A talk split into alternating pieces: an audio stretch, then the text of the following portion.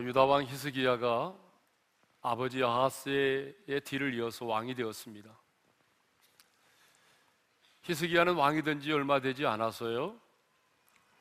아버지가 맺었던 친아수르 정책을 포기하고 애국과 동맹을 맺었습니다. 그러자 아수르 왕 사느립이 유다를 침공해 왔습니다. 유다의 대부분의 성읍들을 다 정복했어요. 대세가 완전히 기울어지죠. 이렇게 대세가 기울어지자 이제 히스기야는 사신을 아수르 왕에게 보내어서 이렇게 굴욕적이지만 이렇게 말합니다. 다 같이 읽겠습니다. 시작. 내가 범죄하였나이다. 나를 떠나 돌아가소서. 왕이 내게 지우시는 것을 내가 당하리이다. 한마디로 무슨 말입니까? 내가 굴복하겠으니 그리고 당신이 원하는 대로 배상금을 줄 테니까 더 이상 예루살렘을 공격하지 말고 철수해 달라는 것입니다. 그러자 아수르 왕은요 곧바로 은 300달란트와 금 30달란트를 요구했습니다.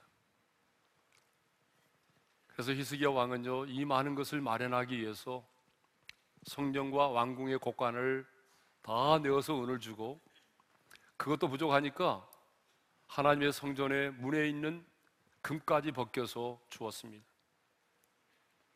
하지만 아수르 왕은 배상금만 받고 약속을 지키지 않았습니다. 군대를 철수시키지 않았어요. 아수르 왕은 도리어 예루살렘을 정복하고자 성을 에워싸고 무력 시위를 하였습니다. 자기 신하 랍사게를 보내서 하나님의 이름을 모독하면서 멸수와 조롱의 말을 내뱉으면서 히스기야에게 항복을 요구했습니다. 이렇게 아수리의 침략으로 온 나라가 초토화되고 예루살렘 성마저 함락될 위기에 처하게 되자 히스기야는 급하게 사람을 이사야 선지자에게 보내서 기도를 부탁합니다. 그리고 자신도 랍사게가 보낸 그 굴욕적인 편지를 들고 성전에 들어가서 그 편지를 여호와 앞에 펴놓고 기도하기 시작을 했습니다. 이렇게 이사야가 히스기야로부터 기도를 부탁받고 하나님께 기도를 시작을 했는데 그 기도의 내용이 오늘 우리가 읽은 이사야 33장 본문의 내용입니다. 기도를 부탁받은 이사야 선지자는 가장 먼저 화 있을진저 라면서 아수르를 향하여 저주를 선포했습니다. 그 저주의 내용이 무엇이었던가요? 우리 지난주에 나누는데요. 우리 1절 하반절의 말씀을 읽도록 하겠습니다. 다 같이요. 네가 학대하기를 그치면 네가 학대를 당할 것이며 네가 속이기를 그치면 사람이 너를 속이리라. 무슨 말입니까? 네가 유다를 학대한 만큼 아수르가 학대를 당하게 되고 유다를 속인 만큼 아수르 네가 어떤 속임을 당하게 된다는 것입니다. 그런데 이 이사야 선지자의 예언은요 그대로 이루어졌습니다. 그래서 아수르는요 유다를 속인 만큼 속임을 당하게 되고 그리고 학대한 만큼 학대를 당하게 되었습니다. 자 이렇게 아수르에 대하여 저주를 선포한 이사야 선지자는 우리에게 은혜를 베풀어 달라고 기도합니다. 우리 한번 따라서 합시다. 우리에게 은혜를 베풀어 주소서. 이어서 주를 악망하면서 주는 아침마다 우리의 팔이 되시며라고 기도합니다. 우리 한번 다 같이 읽겠습니다. 시작. 주는 아침마다 우리의 팔이 되시며. 자, 하나님의 팔은 무엇을 말합니까? 하나님의 힘과 하나님의 능력을 상징합니다. 그러니까 아침은 매일매일 하루가 시작되는 시간이잖아요. 매일매일 하루가 시작되는 그 시간에 주님이 우리 가운데 찾아오셔서 우리의 힘이 되어 주시고 능력이 되어 달라는 것입니다. 왜 이런 기도를 갑자기 드리게 되었을까요? 그것은 자신들의 힘과 능력만으로는 살아갈 수 없다는 사실을 철저하게 깨달았기 때문입니다. 강대국들과의 틈바구니 속에서 살아남기 위해서 애국과 동맹을 의지하고 예굽을 의지하려고 했지만 막상 전쟁이 나니 애굽으로부터 아무런 도움도 받지 못했습니다. 자존심을 내려놓고 아스로 왕에게 굴복하고 그 많은 배상금까지 주었지만은 아스로 왕 사내립은요 그 배상금만 받아 챙기고 배신했습니다. 그래서 그들은 속임을 당하였어요. 수치와 모욕을 당했습니다. 그러면서 그들이 깨달은 게 뭐죠? 우리 힘과 능력만으로는 안 된다는 걸 깨달은 거예요. 우리가 예굽을 의지하기 위해서 동맹도 맺어보았고 전쟁을 피하기 위해서 많은 배상금까지 주어봤지만 우리 힘과 능력만으로 안 된다는 거예요. 그래서 그들은 하나님 앞에 기도했습니다. 여호와여 아침마다 우리의 팔이 되소서. 이제 우리의 힘과 능력만으로는 살아갈 수 없습니다. 매일매일 아침마다 주님께서 우리에게 힘이 되어 주시고 능력이 되어 주셔야만이 우리가 살아갈 수 있습니다. 저는 이 고백이 우리 모두의 고백이 되기를 바라고 하루를 시작하는 우리 모두의 기도의 제목이 되기를 바랍니다. 주는 아침마다 우리의 팔이 되소서라고 기도했던 이사야 선지자는 이제 3절을 보게 되면 더 나아가서 아수르에 대하여 심판과 멸망을 예언하며 기도합니다. 3절의 말씀을 우리 읽겠습니다. 다 같이요. 요라는 소리로 말미암아 민족들이 도망하며 주께서 일어나심으로 말미암아 나라들이 흩어졌나이다. 자, 여기 나오는 민족들 나라들은요. 다민족 나라로 다민족 여러 나라로 이루어진 아수르를 가리킵니다. 그러니까 하나님께서 심판하시기 위해서 일어나시면 저 유다를 침공한 나스루가요 황급히 도망을 가게 되고 흩어지게 될 것을 예언하고 있는 것입니다. 여기 일어나다라고 하는 말 있죠. 이 단어가 히브리적 의미가 뭐냐면 높이다, 들어 올리다라고 하는 뜻이에요. 그러니까 하나님께서 자신을 높이신 것, 하나님께서 자신을 들어 올리신 것을 말합니다. 그러니까 하나님께서 일어서신다는 것은요, 하나님께서 스스로 자신의 권능과 영광을 만천하에 드러내심을 말하는 것입니다. 그래서 하나님께서 일어나신다는 것은 하나님의 백성들에게는 구원을 의미하지만 하나님을 대적하는 자들에게는요 엄청난 심판과 멸망이 임하게 되는 것이죠. 실제로 열왕기와 7장을 보게 되면요. 그 요란한 소리로 말미암아 민족들이 도망하며 흩어지는 사건이 있었습니다. 사마리아 성이요.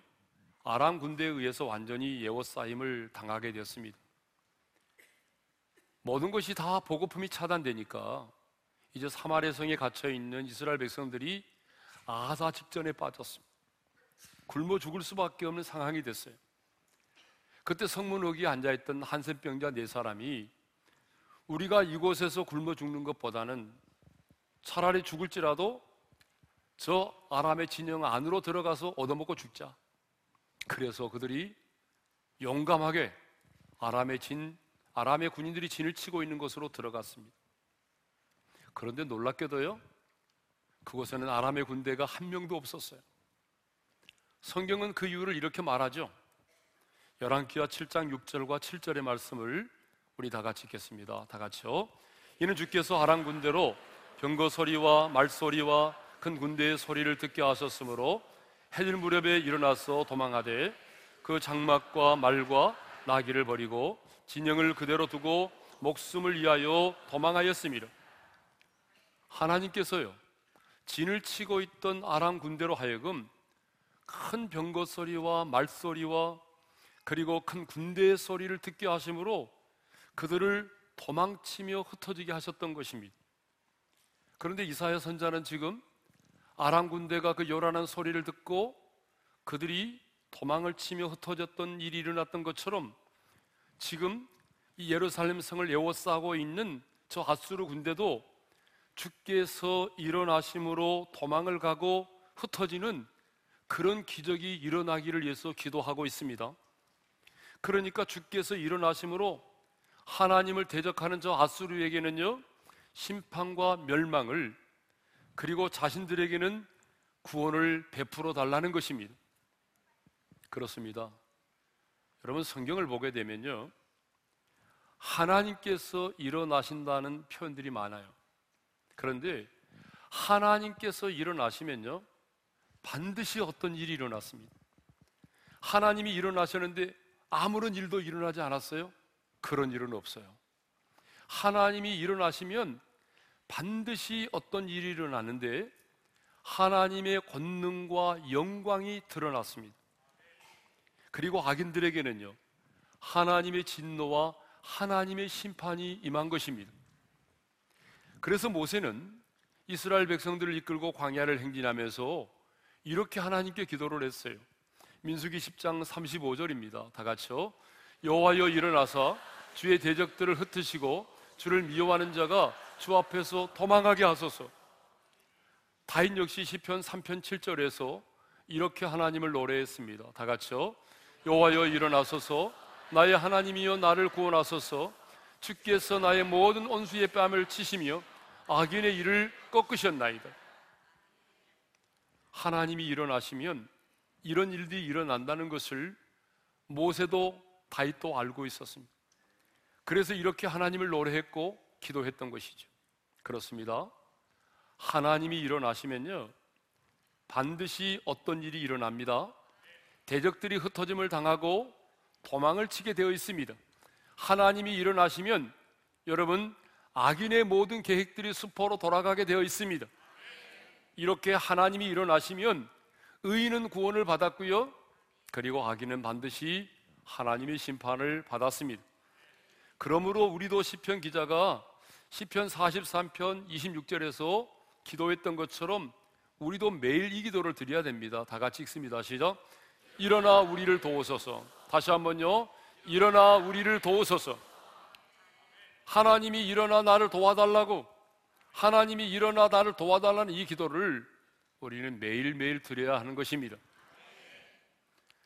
이제 사절의 말씀을 묵상하겠는데요. 이 사절은요, 전리품에 관한 말씀이에요.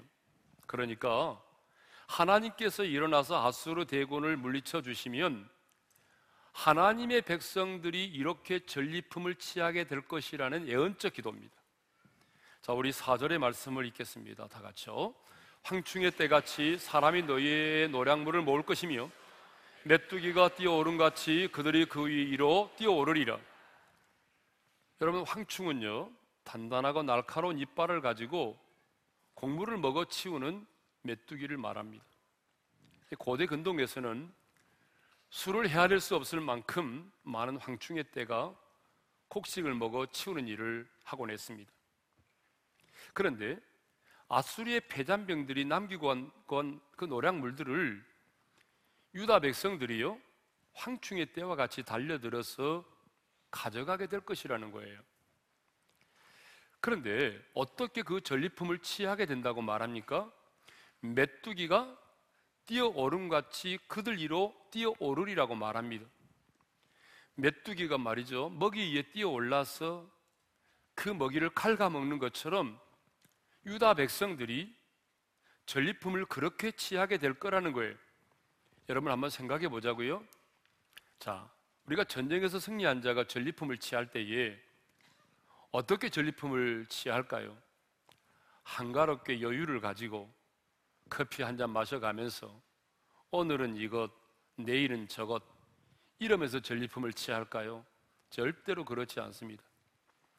여러분 메뚜기 떼가 여러분 달려들어서 그 먹이 위에 올라가지고 뛰어 올라서 탁치는 대로 그 먹이를 갉아먹는 것처럼 여러분 그렇게 전리품을 취하는 거예요. 그런데 자신들이 그렇게 전리품을 취하게 될 거라고 얘기하고 있습니다. 그렇다면 여러분, 전리품을 누가 취하던가요? 전리품은요, 아무나 취하는 게 아니에요. 전리품은요, 전쟁에서 승리한 자만이 취할 수 있습니다. 역대하 20장을 보게 되면 자, 유다의 여호사밧 왕 때에 모압과 암몬과 마온이라는 세 나라가 연합해서 쳐들어왔습니다. 그때 여호사밧 왕과 백성들은 예루살렘 성전에 모여서 함께 금식하면서 오직 주만 바라보며 기도를 했습니다. 그리고 그들은 하나님의 말씀대로 노래하는 자들을 세우고 그리고 예복을 입히고 군대 앞에서 여호와께 감사하세 그 인자하심이 영원하도다 하나님의 성품을 노래하게 했습니다. 여러분 지금 죽느냐 사느냐의 전쟁인데요. 무슨 성가 경연대 하는 것처럼 노래하는 자들을 세우고 가운을 입히고 그리고 찬송을 부르려면 뭐 앞으로 앞으로 나가서 무찌르자 뭐 이런 군가를 불러야죠. 여러분 찬양의 내용도 여호와께 감사하세 그 인자하심이 영원하도다 하나님의 성품을 노래하게 하잖아요. 여러분 이게 얼마나 유치한 일입니까? 얼마나 우스꽝스러운 얘기입니까? 그런데요. 성경을 보게 되면 그 노래와 찬송이 시작될 때에 하나님이 개입하셨어요. 그래서 어떤 일이 벌어졌습니까? 그 노래와 찬송이 시작될 때에 그들 안에 자중질환이 일어나게 하셨어요. 그래서 유다 백성들은요, 여러분 손에 피 하나 묻히지 않고 창과 칼을 한 번도 쓰지 않고 완벽한 승리, 완전한 승리를 거두었습니다. 이렇게 완전한 승리를 거둔 다음에 그들이 뭘 했을까요? 전리품을 취했습니다. 그런데 역대하 20장 25절을 보게 되면요. 이 재물과 의복과 보물 등 그 물건이 너무 많아서 이 전리품을 거두어 드리는데 무려 사흘이나 걸렸다는 거예요. 여러분 얼마나 전리품이 많았으면요. 사흘이나 걸렸겠어요. 그렇습니다. 전쟁에서 이기는 자가 전리품을 취하는 거예요. 아무리 전리품을 갖고 싶어도요. 전쟁을 하지 않으면 전쟁에서 승리하지 않으면 그 전리품을 취할 수가 없는 것입니다. 그런데 성경은요. 우리의 삶을 뭐라고 말하죠? 영적 전쟁이라고 말하잖아요. 저와 여러분을 하나님께서 그리스도의 용사로 부르셨다고 말하죠. 용사는 뭐 하는 사람입니까? 여러분 싸우는 사람이에요. 그러니까 하나님께서 저와 여러분을 그리스도의 용사로 부르셨어요. 싸우는 자로 부르셨습니다. 그러므로 여러분이 동의를 하지 않아도 여러분이 정말 예수 믿고 하나님의 자녀가 되었다고 한다면 여러분은 지금 영적 전쟁의 한복판에 있는 거예요. 그래서 하나님은요, 이 영적 전쟁을 통해서 저와 여러분이 많은 전리품을 취하기를 원하십니다. 그러면요, 우리가 영적 전쟁을 통해서 취할 수 있는 최고의 전리품이 뭘까요? 여러분, 옛날에는 전쟁을 하다 보게 되면 주로 어떤 것을 전리품으로 취했을까요? 금과 은, 비단, 보물, 이런 것들을 말, 병거, 이런 것들을 전리품으로 취했어요. 여러분, 요즘 전쟁은요, 어때요? 석유를 전리품으로 취할 때가 많이 있어요. 그런데 우리의 전쟁은 이 세상에 속한 전쟁이 아니잖아요. 우리의 전쟁은 영적인 전쟁이잖아요. 그러면 이 영적인 전쟁을 통해서 우리가 취해야 될 최고의 전리품이 뭘까요? 여러분, 그것은 바로 사람입니다. 우리가 영적 전쟁을 통해서 취해야 될 가장 최고의 전리품이 뭐라고요? 사람입니다. 왜 사람일까요? 자, 내가 누군가에게 복음을 전했습니다. 그가 놀랍게도 예수님을 영접해서 하나님의 자녀가 됐습니다. 그러면 그 사람이 내가 취한 영적 전리품이에요. 왜 사람이 전리품일까요? 우리는 치열한 영적인 전쟁을 통해서 지금 죄와 사망의 법 아래 매여 있는 이 사람, 어둠 가운데 있는 이 사람, 공중곳에 잡은 자를 따라다니는 이 사람을 구하여 낸 것입니다. 그렇기 때문에 여러분 최고의 전리품이 뭐예요? 복음을 전하여 그 영혼을 구원받게 하는 것입니다. 구원받는 그 사람이 하나님의 나라에 가면 우리의 기업이 되는 것이고 최고의 전리품이 되는 것입니다. 또 우리가 취할 수 있는 이 땅을 살아가면서 오늘 또 내일 또 매일의 삶 속에서 우리가 취할 수 있는 영적인 전리품이 뭔지 아십니까? 주님 안에서 우리가 지금 누리고 있는 이 진리로 말미암는 자유, 세상에 줄 수 없는 평안, 주님 안에 있는 기쁨, 이 영적인 부유. 여러분 이것들이 뭐예요? 다 우리가 지금 영적 전쟁을 통해서 취하고 있는 전리품들입니다. 우리가 주님 안에서 취할 수 있는 이 부요함과 이 자유함과 이 기쁨과 평안과 이 모든 것들은 주님께서 이미 십자가상에서 영적 전쟁을 치르심으로 승리하셨기 때문에 우리가 지금 얻을 수 있는 전리품들인 것입니다. 주님은 인생의 역사 속에서 인류 역사 속에서 가장 치열한 영적 전쟁을 십자가에서 치르시고 승리하셨습니다. 그래서 골로새서 2장 5절에 보게 되면 이렇게 말씀하고 있습니다. 읽겠습니다. 시작. 통치자들과 권세들을 무력하여 드러내어 구경거리로 삼으시고 십자가로 그들을 이기셨느니라. 따라서 합시다. 십자가로 이기셨느니라. 주님이 십자가에서 이기고 승리하셨기 때문에 우리는 이 평안을 지금 전리품으로 누리는 것입니다. 이 기쁨을 누리는 것입니다. 이 부요함을 누리는 것입니다. 이 치료, 여호와 라파의 은혜를 누리는 것입니다. 자, 우리 중에 불면증으로 고통당하는 분들이 참 많이 계시는데요. 그런데 이렇게 불면증으로 잠을 이루지 못하는 분이 어느 날 예수님을 믿고 예수님의 이름으로 기도해서 수면을 취하게 되었다면 이것도 뭐죠? 전리품을 취한 것입니다. 여러분 누군가의 말에 의해서 묶임을 당하여 있고 그래서 평생을 두려움 가운데 살던 어떤 사람이 그 복음을 듣고 예수님을 영접했다면 그래서 그 두려움으로부터 자유함을 놓고 세상에 줄 수 없는 평안을 누리게 되었다면 그것이 뭘까요? 곧 우리가 취할 수 있는 전리품입니다. 누군가 우울증으로 인하여 고통을 당하다가 빛 대신 주님을 만남으로 삶의 환희를 얻게 되었다고 한다면 그것도 뭐죠?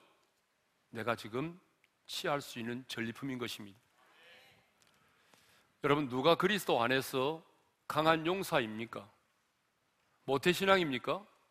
아니면 여러분 교회 안에서 어떤 직분을 가지고 있는 사람입니까? 아닙니다. 그리스도 안에서 진짜 강한 용사는요, 전리품을 많이 취한 사람입니다. 전리품을 많이 취하고 전리품을 많이 누리며 사는 사람입니다. 그 사람이 그리스도 안에서 가장 강한 사람이에요. 십자가 위에서 마귀를 멸하시고 승리하신 주님은 저와 여러분이 이 땅을 살아가는 동안에 영적 전쟁을 통해서 많은 전리품을 취하기를 원하시고 그 전리품을 누리며 살기를 원하십니다. 그래서 오늘 또 우리에게 말씀하십니다. 영적 전쟁의 현장으로 나아가라. 그리고 싸워라. 그리고 취하라. 술 취하라는 얘기가 아닙니다. 전리품을 취하라는 거예요. 자, 이렇게 이사야는요. 주께서 일어나심으로 말미암아 민족들이 도망을 가고 나라들이 흩어질 것을 기도했습니다. 그런데 중요한 것은요. 이사야 선지자는 막연하게 기도하는 것이 아니라 하나님께서 기도를 들으시고 응답해 주실 것을 확신하면서 기도했다는 것입니다. 여러분 다시 한번 3절의 말씀을 묵상하도록 하겠습니다. 읽겠습니다. 시작. 요라는 소리로 말미암아 민족들이 도망하며 주께서 일어나심으로 말미암아 나라들이 흩어졌나이다. 이사야 선지자가 이 기도를 드릴 때만 해도 유다를 침공한 아수르의 군대가 여전히 예루살렘 성을 에워싸고 무력 시위를 하고 있었습니다. 아수르의 군대는 유다의 대부분의 성읍들을 이미 점령한 상태에 있었습니다. 그리고 히스기야에게 항복을 요구하고 있었습니다. 더구나 아스루 왕 사네립은 예루살렘을 정복하고 내친 김에 예국까지 공격하기 위해서 엄청난 대군을 이 전쟁에 투입을 했습니다. 그러므로 누가 봐도 예루살렘이 함락을 당하고 유다가 패배를 하는 것은요, 시간의 문제였습니다. 이 상황 속에서 아수르의 군대가 패배를 당하고 도망을 친다? 여러분, 이것은 상상할 수 없는 일이었습니다. 누가 봐도. 하지만 이사야 선지자는 이렇게 기도합니다. 주께서 일어나심으로 말미암아 나라들이 흩어졌나이다. 주께서 일어나심으로 말미암아 나라들이 흩어졌나이다. 여기서 나라들은 아수르를 말한다고 그랬죠. 주께서 일어나심으로 말미암아 그들이 흩어질 것이다가 아닙니다. 이미 흩어져 나이다라고 표현하고 있습니다.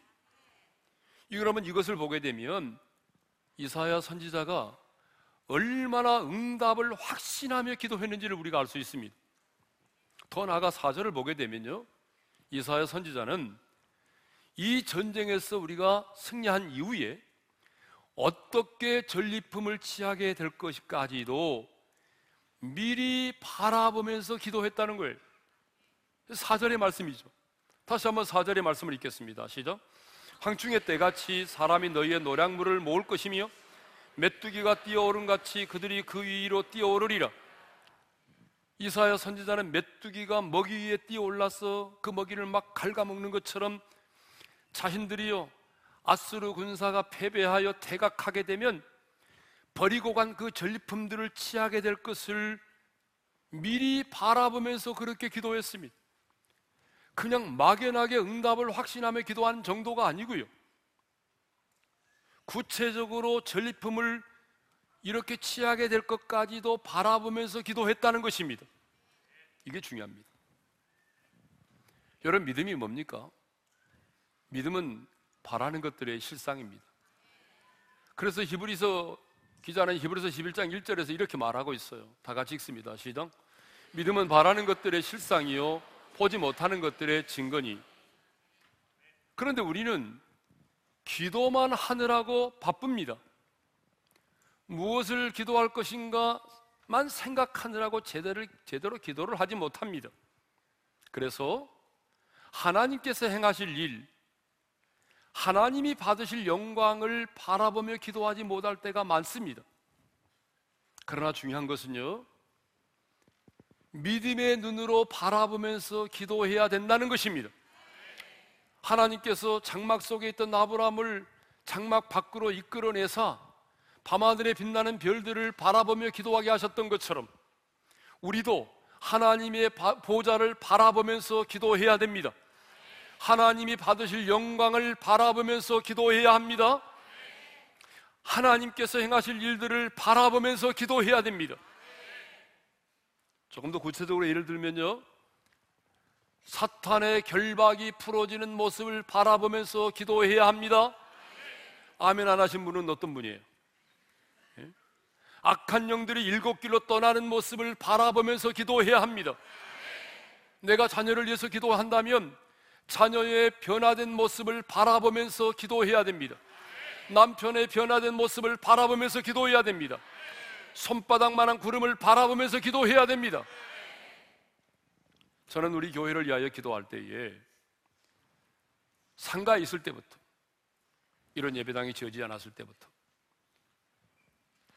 예술 같은 청년들이 사방에서 나와서 이 하나님의 은혜의 보좌 앞에서 거룩한 손을 들어 하나님을 예배하고 그들이 주님을 만난 이후에 열방을 향하여 나아가는 그 모습을 그리면서 기도했습니다. 끊임없이. 그랬더니 하나님께서 그대로 이루어 주셨습니다. 그래서 여러분 많은 새벽 이슬 같은 청년들이 사방에서 나옵니다. 그리고 이곳에서 하나님의 은혜 보좌 앞에서 그들이 거룩한 손을 들어 하나님을 예배합니다. 그리고 열방을 향하여 나아가고 있습니다. 그러므로 중요한 것은요.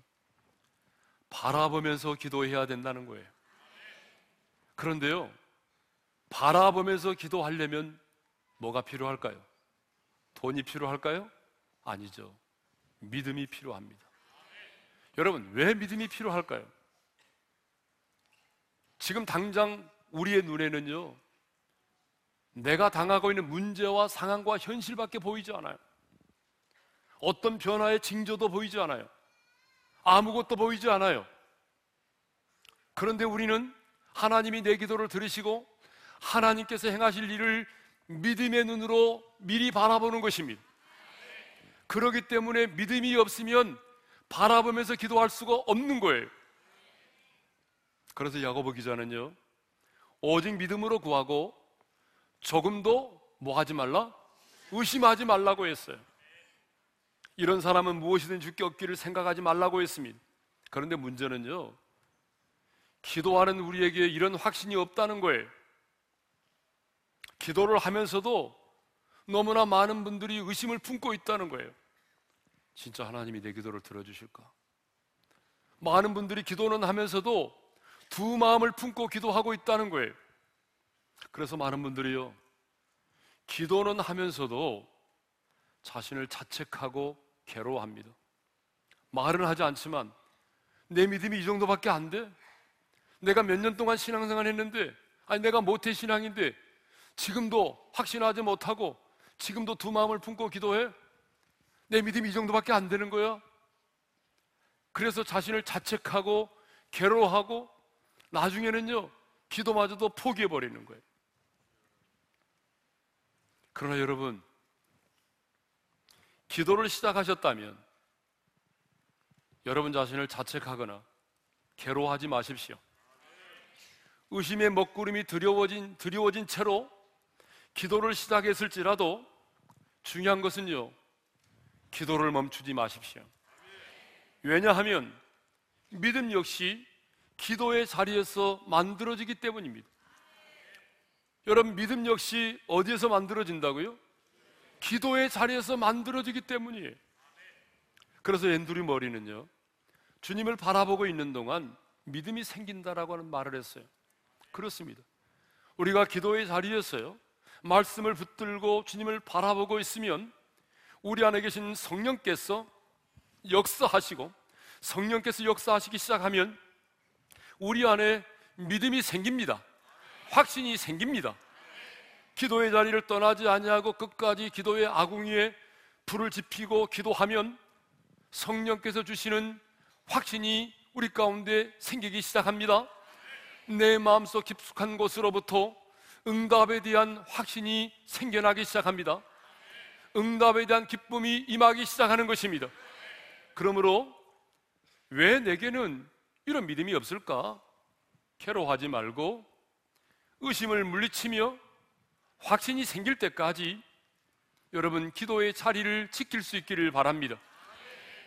우리가 정력으로 구하지 않는다면, 우리가 정력으로만 구하지 않는다면, 반드시 기도의 자리에서 기도를 멈추지 않고 계속적으로 기도의 아궁이에 불을 지피운다면, 반드시 성령께서 여러분 안에 그 응답의 확신을 주실 것입니다. 그래서 기도의 사람 이엠 바운주도 말하기를 이렇게 말했어요. 우리 함께 읽어보겠습니다. 시작.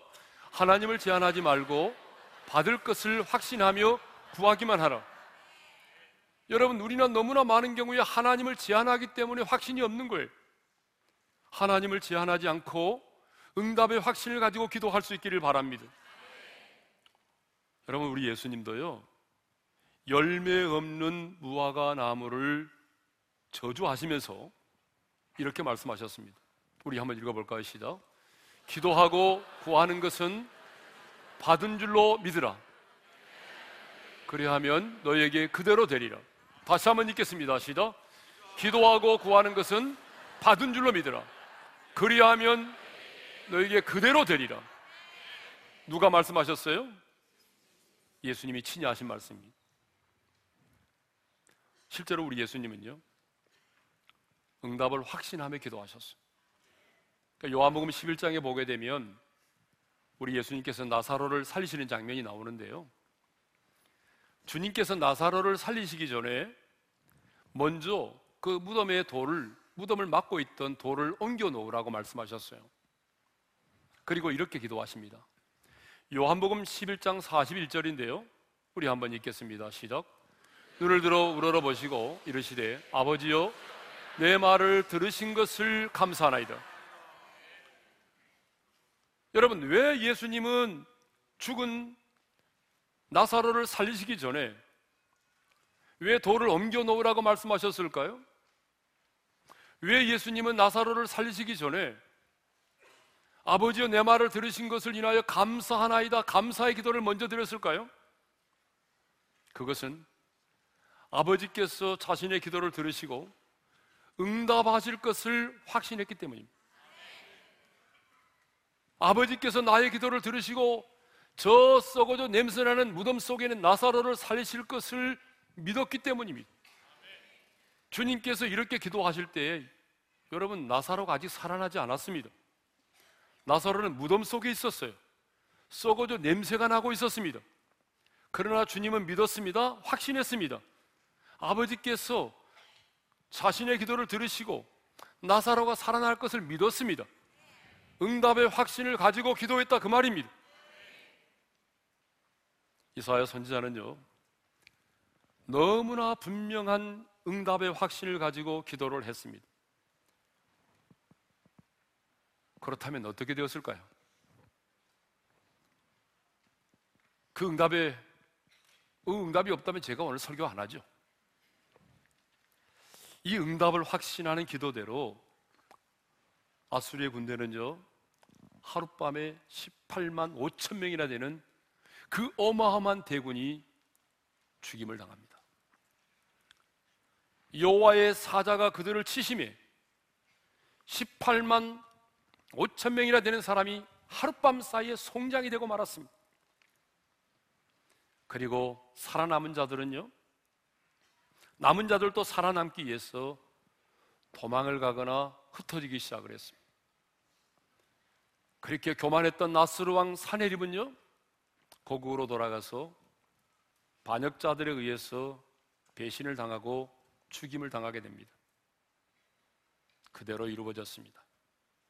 그러므로 얼마나 우리가 오래 많은 시간을 기도했느냐가 중요한 게 아니에요. 더 중요한 것은 내가 얼마나 기도의 응답을 확신하며 기도하고 있느냐. 이게 더 중요합니다. 여러분은 지금 얼마나 응답을 확신하면서 기도를 하십니까? 지금 여러분은 얼마나 하나님께서 내 기도를 들으시고 행하실 일들을 믿음의 눈으로 바라보면서 기도하고 계십니까?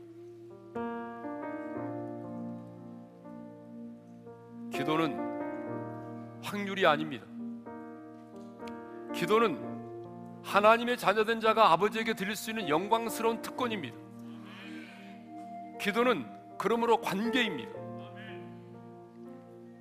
기도를 멈추지 마십시오.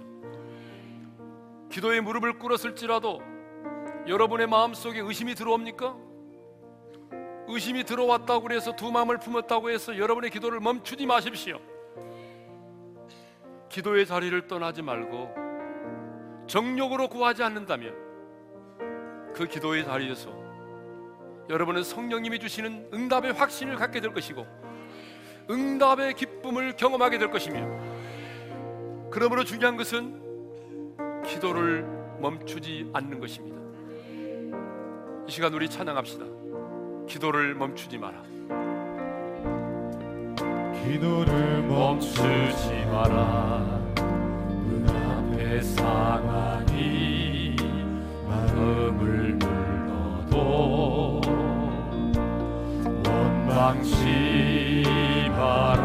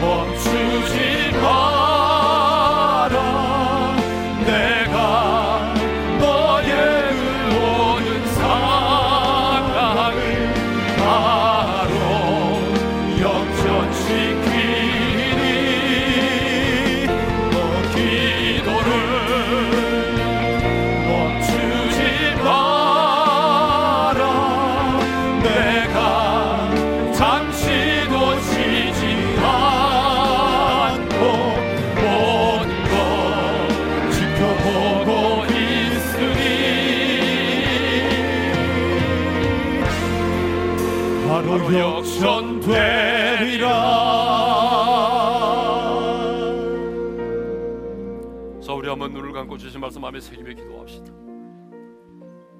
이사야 선자는 기도합니다. 하나님이 일어나소서. 하나님이 일어나시면 어떤 일이 일어난다는 걸 알고 있었어요. 여러분 모세도 다윗도 하나님께서 일어나시면 어떤 일이 일어난다는 걸 알고 있었어요. 그렇습니다. 하나님이 일어나시면 하나님의 권능과 영광이 드러나게 되어 있습니다. 하나님의 사람은 구원을 받을 것이고 악인들은 심판과 진노를 받게 될 것입니다 그러므로 하나님이 일어나서서 매일 아침 우리의 기도의 제목이 되기를 바랍니다. 이사야는 기도할 때에 응답을 확신하며 기도했어요. 아스로 왕이 지금 예루살렘 성을 에워싸고 무력 시위를 하고 있고 항복을 요구하고 있습니다. 엄청난 대군이 투입됐습니다. 그렇지만 하나님의 사람 이사야는요 확신이 있었습니다. 하나님께서 이 기도를 들으시고 응답하실 것이라고 하는 확신이 있었습니다. 그래서 그들이 도망하며 흩어져 나이다 흩어질 것이다가 아니라 이미 흩어졌다는 걸 믿었습니다. 그래서 더 이상 믿음의 눈으로 바라보면서 기도했습니다. 그들이 퇴각하게 되면 우리가 메뚜기처럼 먹이 위에 뛰어올라서 그 먹이를 갉아먹는 메뚜기처럼 그들이 남겨놓은 전리품을 취하게 될 것을 믿음의 눈으로 바라보면서 기도했다 그 말이. 여러분 여러분은 믿음의 눈으로 바라보고 기도하고 계십니까? 믿음이 있는 자는 믿음의 눈으로 바라보는 거예요. 하나님이 행하실 일을 바라보면서 기도하는 거예요. 변화된 모습 떠나가는 모습 여러분 이 모습들을 바라보면서 기도하는 거예요. 여러분이 기도에 무릎을 꿇었지만 확신이 없어요? 포기하지 마세요 포기하는 것은 사탄이 요구하는 거예요. 기도를 멈추지 마세요. 계속해서 끊임없이 기도하세요. 정령으로 구하지 않는다면 성령께서 여러분의 마음속에 응답의 확신을 주실 거예요. 응답의 기쁨이 임할 거예요. 이 시간 기도합니다. 하나님이여 일어나소서. 내 인생 가운데 나의 기도를 들으시고 일어나소서. 하나님의 권능과 영광이 임하게 도와주십시오. 이사야처럼 응답을 확신하며 기도하게 도와주십시오. 믿음의 눈으로 바라보며 기도하게 도와주십시오. 하나님이 행하실 일을 믿음의 눈으로 바라보며 기도하겠습니다. 우리 시간 다 같이 주여 한 번에 치고 부르짖어 기도하며 나가겠습니다. 주여! 할렐루야 아버지 하나님 감사합니다.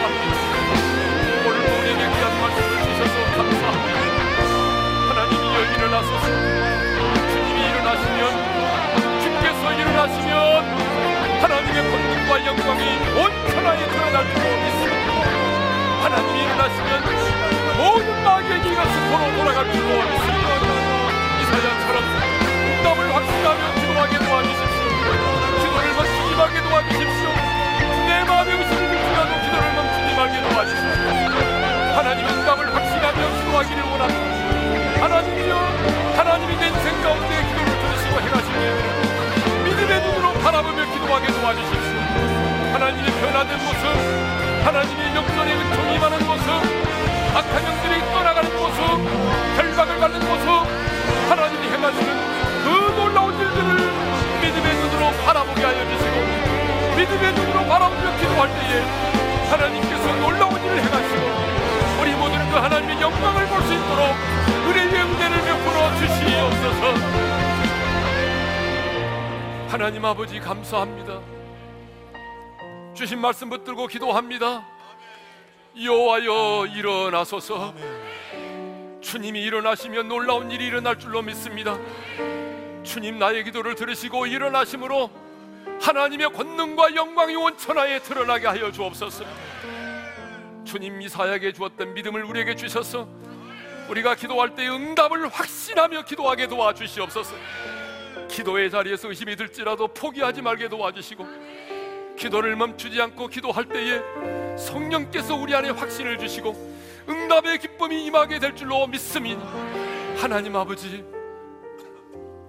기도할 때에 우리 앞에 당하 있는 현실만 바라보지 말게 하시 하나님께서 행하실 일들을 믿음의 눈으로 바라보게 도와주십시오. 변화된 모습을 바라보게 도와주십시오. 성취된 모습을 바라보게 도와주십시오. 하나님이 받으실 영광을 바라보며 기도하게 도와주십시오. 그래서 마침내 응답을 확신하고 기도하여 하나님이 행하시는 일, 하나님의 그 영광을 우리 모두가 보기를 원합니다. 이제는 우리 주 예수 그리스도의 은혜와 하나님 아버지의 영원한 그 사랑하심과 성령님의 감동, 감화, 교통하심이 응답을 확신함이 하나님이 행하실 일을 믿음의 눈으로 바라보며 기도하여 마침내 하나님의 영광을 온 천하에 드러내기를 원하는 아니 역전의 은혜를 경험하기를 원하는 모든 지체들 위해 이제로부터 영원토록 함께 하시기를 축원하옵나이다. 아멘.